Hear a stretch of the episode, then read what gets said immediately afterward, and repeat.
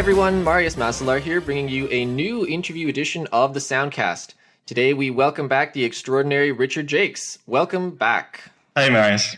So we last spoke way back in, I think it was November of 2010 about uh, 007 Bloodstone. That's right. And I mean, obviously, there's been a huge outpouring of, of positive reviews about the score, and it's all very well earned. But since then, you've been keeping very busy. So I was wondering if you had any specific projects that have come up in the meantime that you might want to mention besides the recent ones. Sure. Well, um, the uh, yeah, I mean, working on the uh, James Bond project was was fantastic, and uh, the response was was amazing and sort of uh, beyond my wildest dreams. So it's been great coming off the back of that, um, and doing some other projects. Um, since we last chatted, uh, I've been doing some tracks for Forza Motorsport 4 for Microsoft, which was released last fall. The game was um, superb and um, know got some incredible reviews, and I've been playing it a lot at home. So that was a little bit of a different uh, departure from from maybe what a lot of people would expect from me. And I was doing a lot of electronica um, tracks for that, which were, were all interactive in the game. So, you know, some nice big break beats and things like that. And um, that, that's a style that I write in um, quite a bit. So it was nice to to get back to that and do some kicking tracks for the game. Oh, I can imagine. Was there something about the racing genre that you found interesting as compared to the kinds of things you you work in more often? Definitely. I mean, I've done quite a few racing games in my career, but but one of the cool things I loved about this was, you know, not only because it's a fantastic game, but the um, audio director really wanted the the music to be as interactive as possible, and that's sometimes rare in a racing game. They just want to kind of put a load of uh, licensed tracks or something um, in the game, which is great and it's fine for um, you know various other games. But we were able to do some really cool things. So you know, whenever you're going on a tight turn and you you skid or you get a you get a replay and the camera slows down. You know, the music works perfectly with that, and we are able to compose it in a way where there are a lot of different sections to it. So whatever is happening on screen, and you know, the presentation in the game is so wonderful with all the different camera angles and flybys and replays. It's very very slick presentation. So we we were able to key into that very much, and um, you know, actually work with uh, the coders on on a very um, close basis to get the music, um, you know, reacting to exactly what was happening in the game, which um, you know makes all the difference in a racing game. Yeah, that's pretty fantastic. I don't think I've actually uh, encountered that in any of the racing games I've played recently. I, embarrassingly enough, I actually haven't played Forza Motorsport 4 yet, so I, I don't have a sense for how, how your music actually came together in the game. But having an interactive score for a racing game seemed like something that would be more obvious. So I'm, I'm surprised that it hadn't been explored too much before. Yeah, I mean, of course, a lot of the franchise uses um, licensed tracks, and um, you know that works great. But uh, I think having this as a, as a different element really makes a, a, big difference. Certainly, when I've been playing it and, and knowing how the system works, I found it very very interesting, and it it really um, makes the adrenaline even even bigger because you know racing games are all about that kind of you know getting your best lap time, working your way up through the rest of the pack, and this kind of it really adds to the feel of that. So um, you know, it's a great idea um, for the team at Microsoft to uh, to do that, and um, I was you know was really happy to to be involved on the soundtrack. All right. Well, aside from uh, from this, I, I, suppose the biggest thing that's been on your plate is your involvement with the uh, folks over at Media Molecule working for uh, the Little Big Planet franchise. That's right. Yeah, I mean, I um, I've done a lot of work on the franchise um, in the last sort of six to twelve months. Um, my involvement began uh, started working on Little Big Planet two, the um, the, the, sequel, the, the box copy release. Um, so I was working on that um, fairly soon after James Bond Bloodstone, and I was working on three or four tracks for the for the in-game music which covered a multitude of styles. As um, as most people know, if they played the game, it has a wonderfully sort of quirky. Um, it's just a fantastic kind of concept um, overall, and you know the music has to sort of key into that as well. So I was able to do some pretty crazy things, mixing sort of Renaissance instruments with trip hop, and you know, just just a real kind of. Um, I got a real buzz out of being able to be, you know, quite experimentative, and you know, just just basically putting down what I felt um, from from seeing the game in front of me. So it was great working on that, and actually seeing the uh, seeing my tracks in the levels was just so brilliant because uh, you know it's such an individual game. Um, the, the, designers at Media Molecule are absolutely superb, and, and the levels that they come up with just you know incredible and completely insane as well. So it was fantastic, you know, to be able to score score to those levels. Oh yeah, it's it's one of those games that you can't help but smile when you play it. You know, one way or the other. It's just it's cheerful, it's wonderful, it's it's surprising. I'm wondering if you could uh, if you could walk us through. I mean, it's like you were saying, it's such an eclectic not only game, but the music is always so different. Um, how did you actually land on on the styles? I mean, what what was the creative process like? Even early on, trying to define what Little Big Planet would sound like. Right. Well, I mean, I was working very closely with Kenny Young, who's the audio director at Media Molecule, and he's kind of had the vision right from day one um, about the overall style and sound of Little Big Planet. Um, as I wasn't involved with the first one, they they originally kind of set the set the tone, if you like, by having a combination of licensed music and original score. Um, so for the second one, we we basically wanted to take that further. Um, the sequel's a lot bigger, and it has probably 50 or 60 licensed tracks as well as all the interactive score that myself and some of the other composers have worked on. The music that i've worked on is is very interactive again. It has six layers of music which is which is quite a lot um, for composing interactively. But the uh, tricky thing about little big planet is that all these layers are completely different styles. So um, in one of the levels for example you have there's a, there's a level called um, Da Vinci's Castle, I think it's called, and um, it has you know it has like traditional Renaissance instruments, sort of 15th, 16th century instruments, um, and then it has another stem which is kind of reminiscent of Vivaldi, and then it has another stem which is all kind of trip hop beats, and then it has another stem that's all kind of electronic and a bit quirky and very analog synth and things like that, and then it goes crazy in, in another one of the tracks I did for the game where it has big band on one stem, it has electronica on another, and all this crazy kind of robotic sound design, and yeah, it's, it's pretty much um, how big's your imagination, you know, and, and what it does for the game is it gives the player so much scope of what you know how they use those tracks in their own levels, but in the um, actual sort of preset levels in in the um, the game itself the music just constantly changes and evolves and goes through all these crazy references and influences that the uh, the artwork um, demands. So uh, yeah, pretty pretty far out there. But again, um, it, it's nice to be pushed creatively. That's something that myself and other composers thrive upon. And um, you know, when someone says, "Can you combine a, a 50s Pathé newsreel music with um, trip hop and marching band?" You know, it's up to the composer to um, to uh, realize that. Yeah. Now you mentioned that there's a lot of licensed music, and of course that's the case um, now as well as with the first one, as you were saying.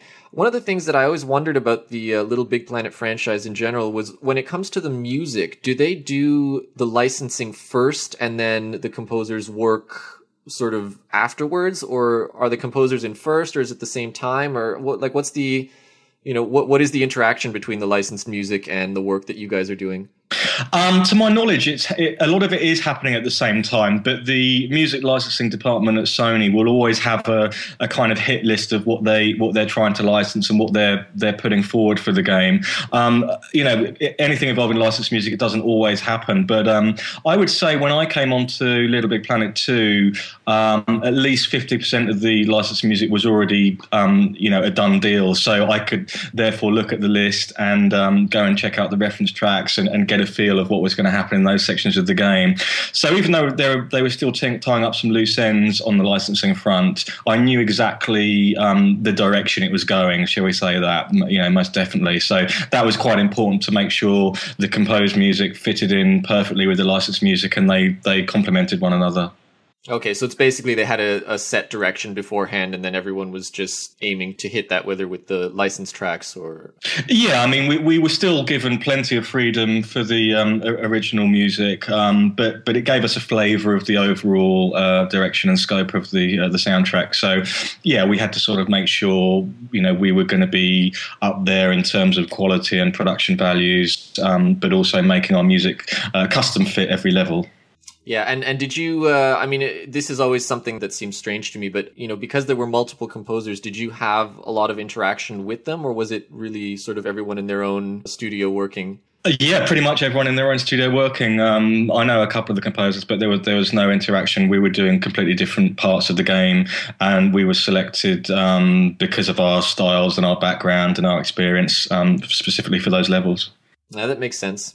Well, the most recent DLC here is the Muppets, and you're responsible for the music, which is always exciting. yeah, that's right. And you're going to have to help me out here because I grew up in the same kind of, I mean, the Muppets era was not too distant from my own, but I've always had a bit of a struggle understanding what it really is about them that's so hugely appealing. I mean, I, I used to watch, I watched all the films, but what do you think it is about the Muppets that gives them such a lasting appeal? I mean, I, I grew up when they were still very much on TV here in the uh, in the UK, so I was watching them a, as a kid on a Saturday night. I think partly it's because there's so many different kinds of characters in the Muppets.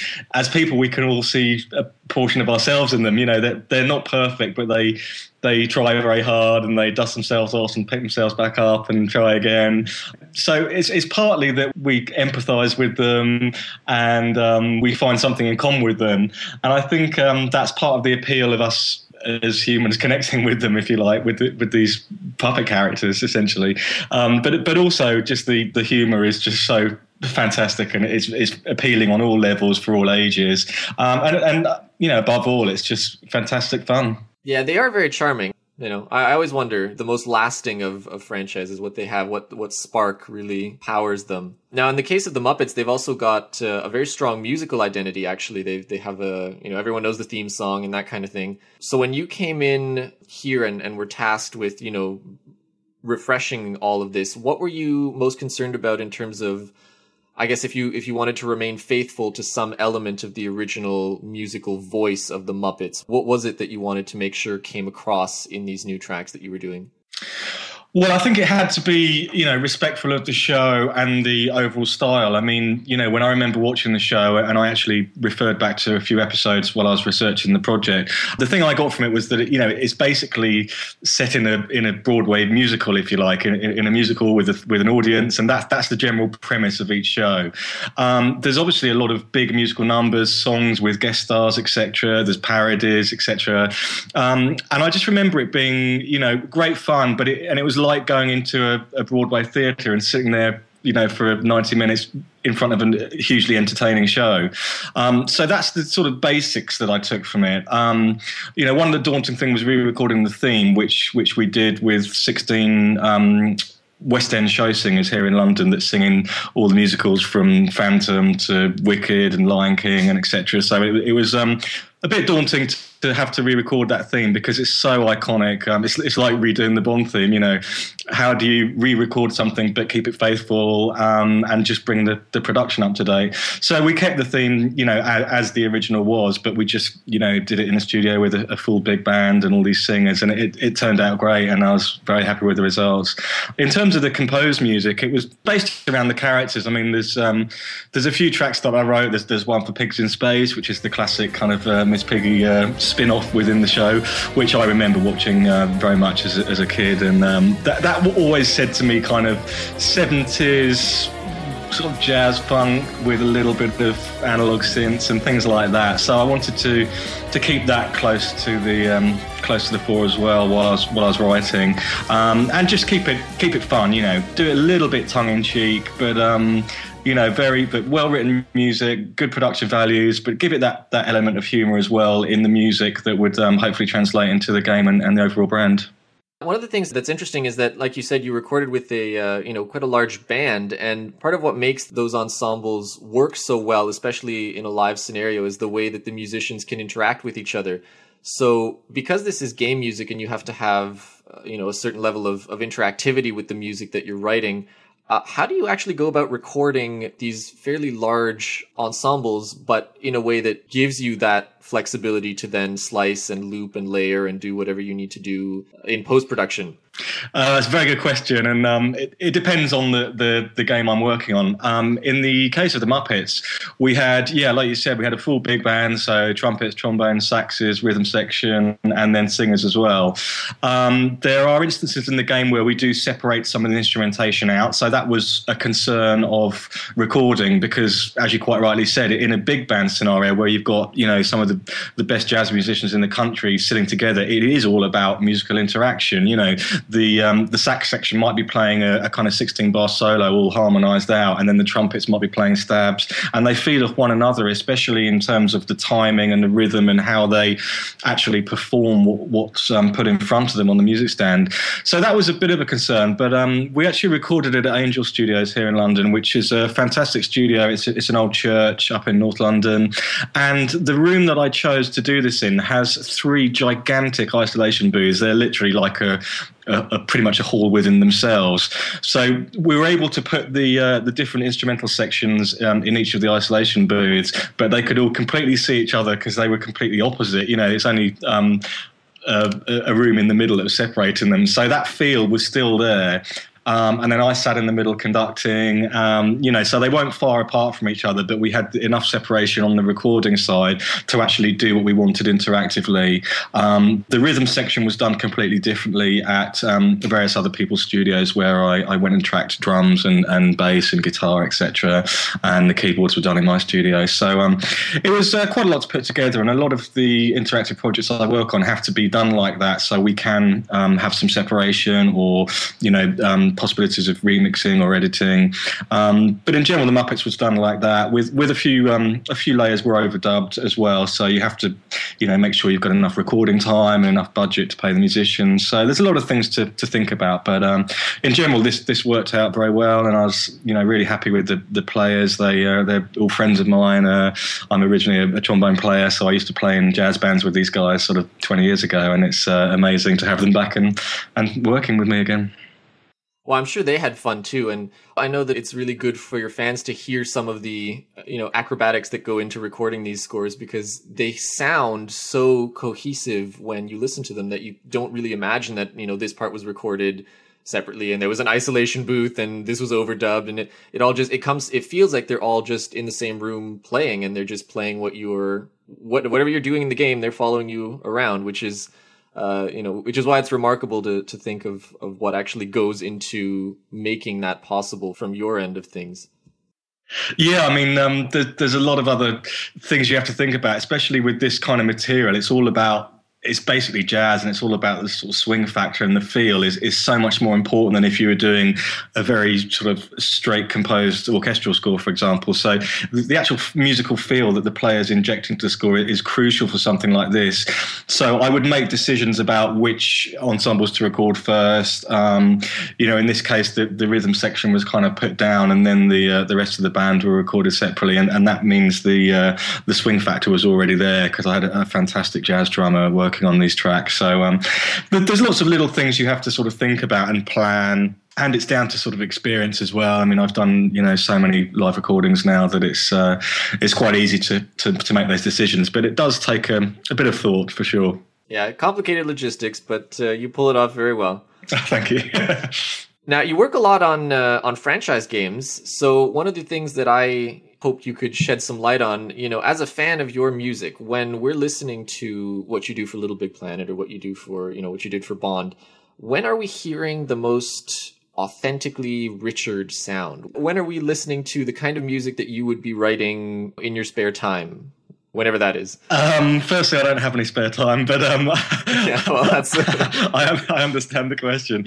Um, I think it would be somewhere in between Bond and Mass Effect, something like that. I mean, I do write the, the large scale orchestral works. I am an action score junkie, so action music is what I love to write, and it's it's you know the the common theme that runs throughout everything I write is this is what people tell me is that um, there's usually a hell of a lot of uh, energy put into the music. Um, you know, I don't always write up tempo cues, of course, but um, they, they, can hear sort of energy and, and that running through everything I write. So you know, to answer your question, it would probably be somewhere in between Bond and Mass Effect, a, a sort of large scale work with um, thematic content and a lot of energy and, and driving and, uh, you know, rhythmic material and things like that, I guess. Uh, but, you know, I mean, every composer has to be uh, pretty flexible. So I enjoy working on all the franchises I do and, and all the other projects.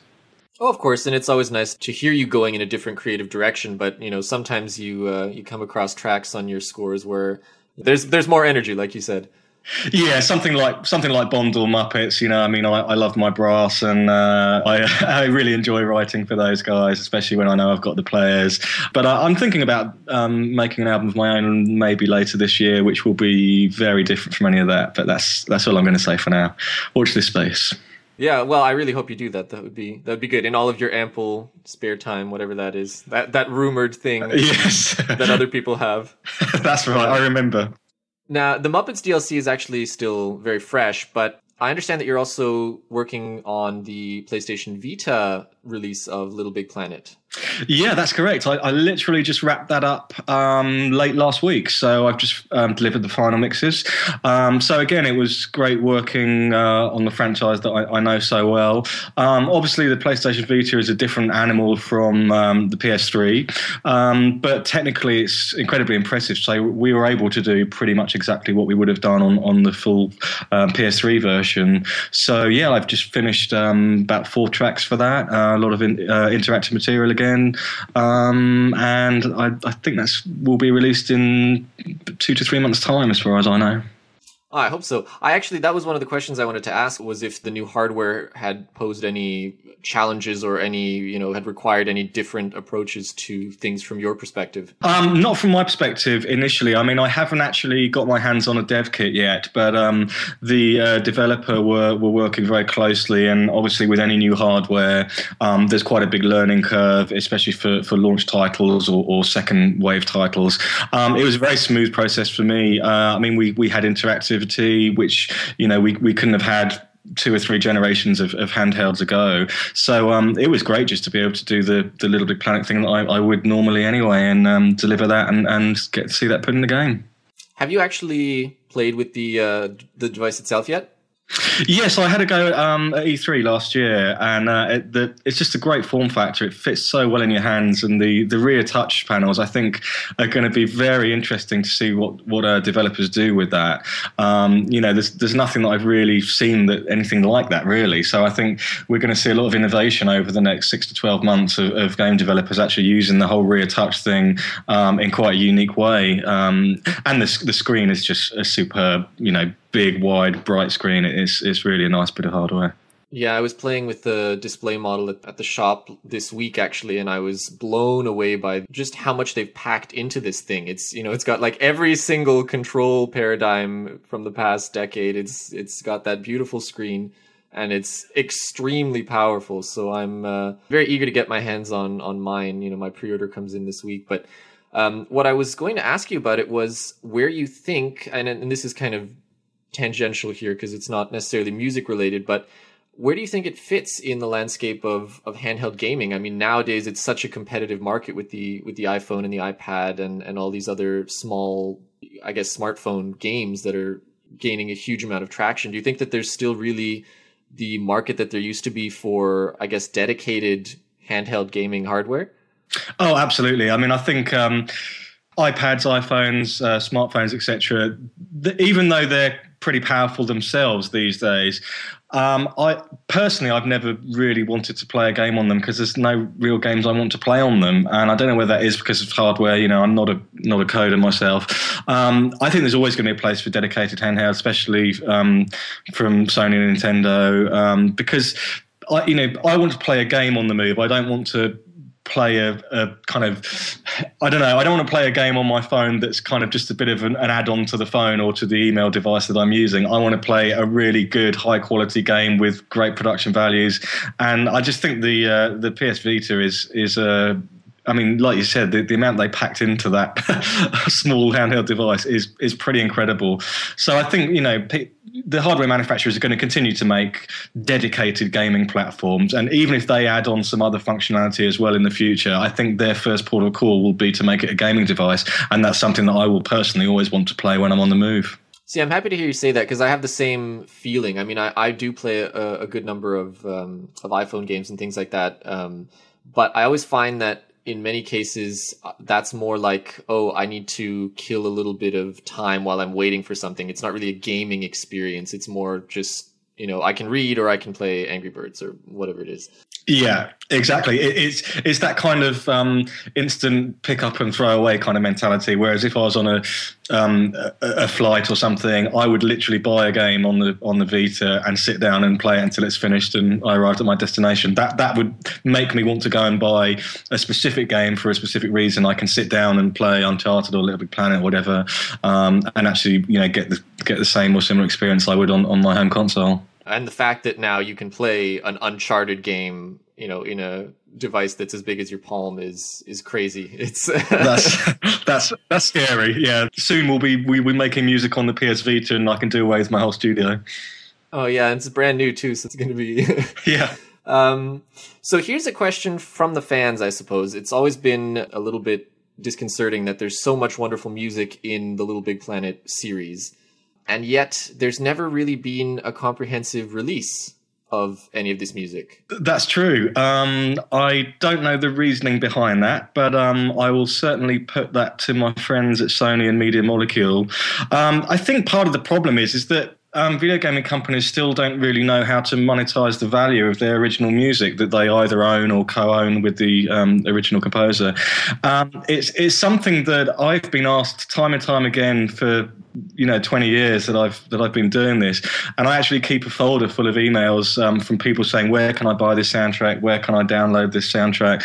Um, it's so easy to do. It's so quick and cheap to do, and I think half the problem with the, you know, the music industry in decline the way it has been is is the kind of, I mean, obviously the piracy is one thing, but but we need to get this stuff out there. It's so easy to do, and that's another reason why I'm I'm planning to do some of my own material so that the fans can just, you know, buy it very reasonable cost. Um, but they just want to own this stuff and listen to it and buy it and download it and have that on their iPhones or, or get a physical CD for the collectors out there. Um, I don't know the, the, real reason for Little Big Planet, but I am um, actually seeing the music director on Thursday, so I will ask him and uh, put that to him for from uh, from the fans.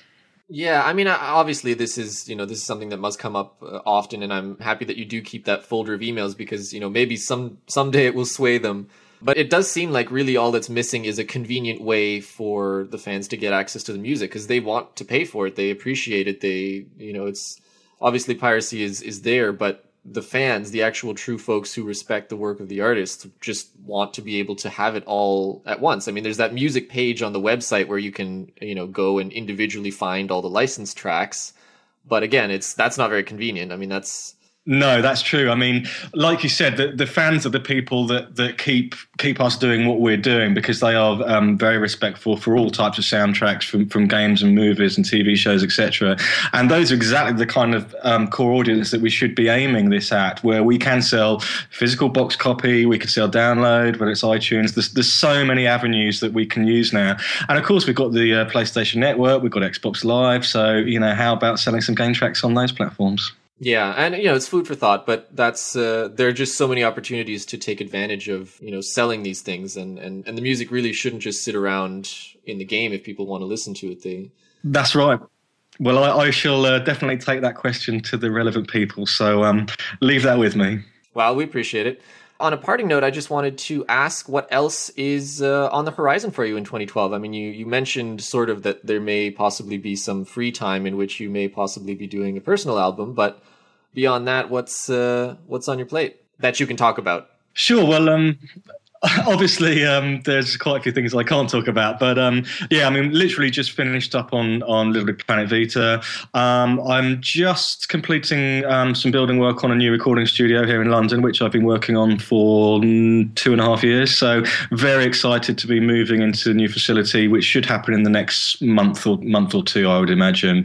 Um, so there's going to be a bit of downtime rewiring the studio and moving all the equipment, but it's going to be a good time. Um, then there's a couple of projects I've got got on, which are just about to start, which unfortunately uh, NDA at the moment I can't really discuss. I'm afraid. Um, but yeah, I, I, might might want to do one or two albums of my own, which I'm going to have to to book some time in to do, and I certainly can't start them until later in the year. But it's just something that I want to do, and you know, like like you said, maybe get some of my music out there to the fans that uh, that isn't from a game. Yeah, well, that would be that would be the easiest way because then it would be entirely within your control, and you could distribute it however you saw fit.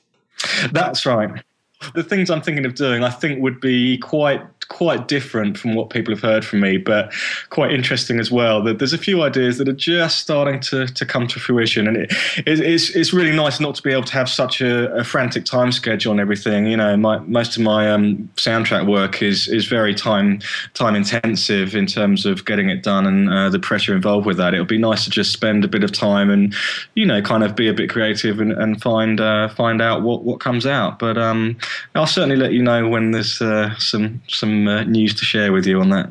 Well, thank you very much for catching up with us, Richard. We are all eager to hear what you do come up with next. So keep working your magic, and uh, we hope to speak to you again soon. Thanks, man. It's great to talk to you. Soundtrack geniuses, thank you for tuning in to the Soundcast. Keep checking tracksounds.com for the latest film and video game soundtrack reviews, now in convenient audio form too. Until next time, this is Marius Masalar wishing you a jazzy day.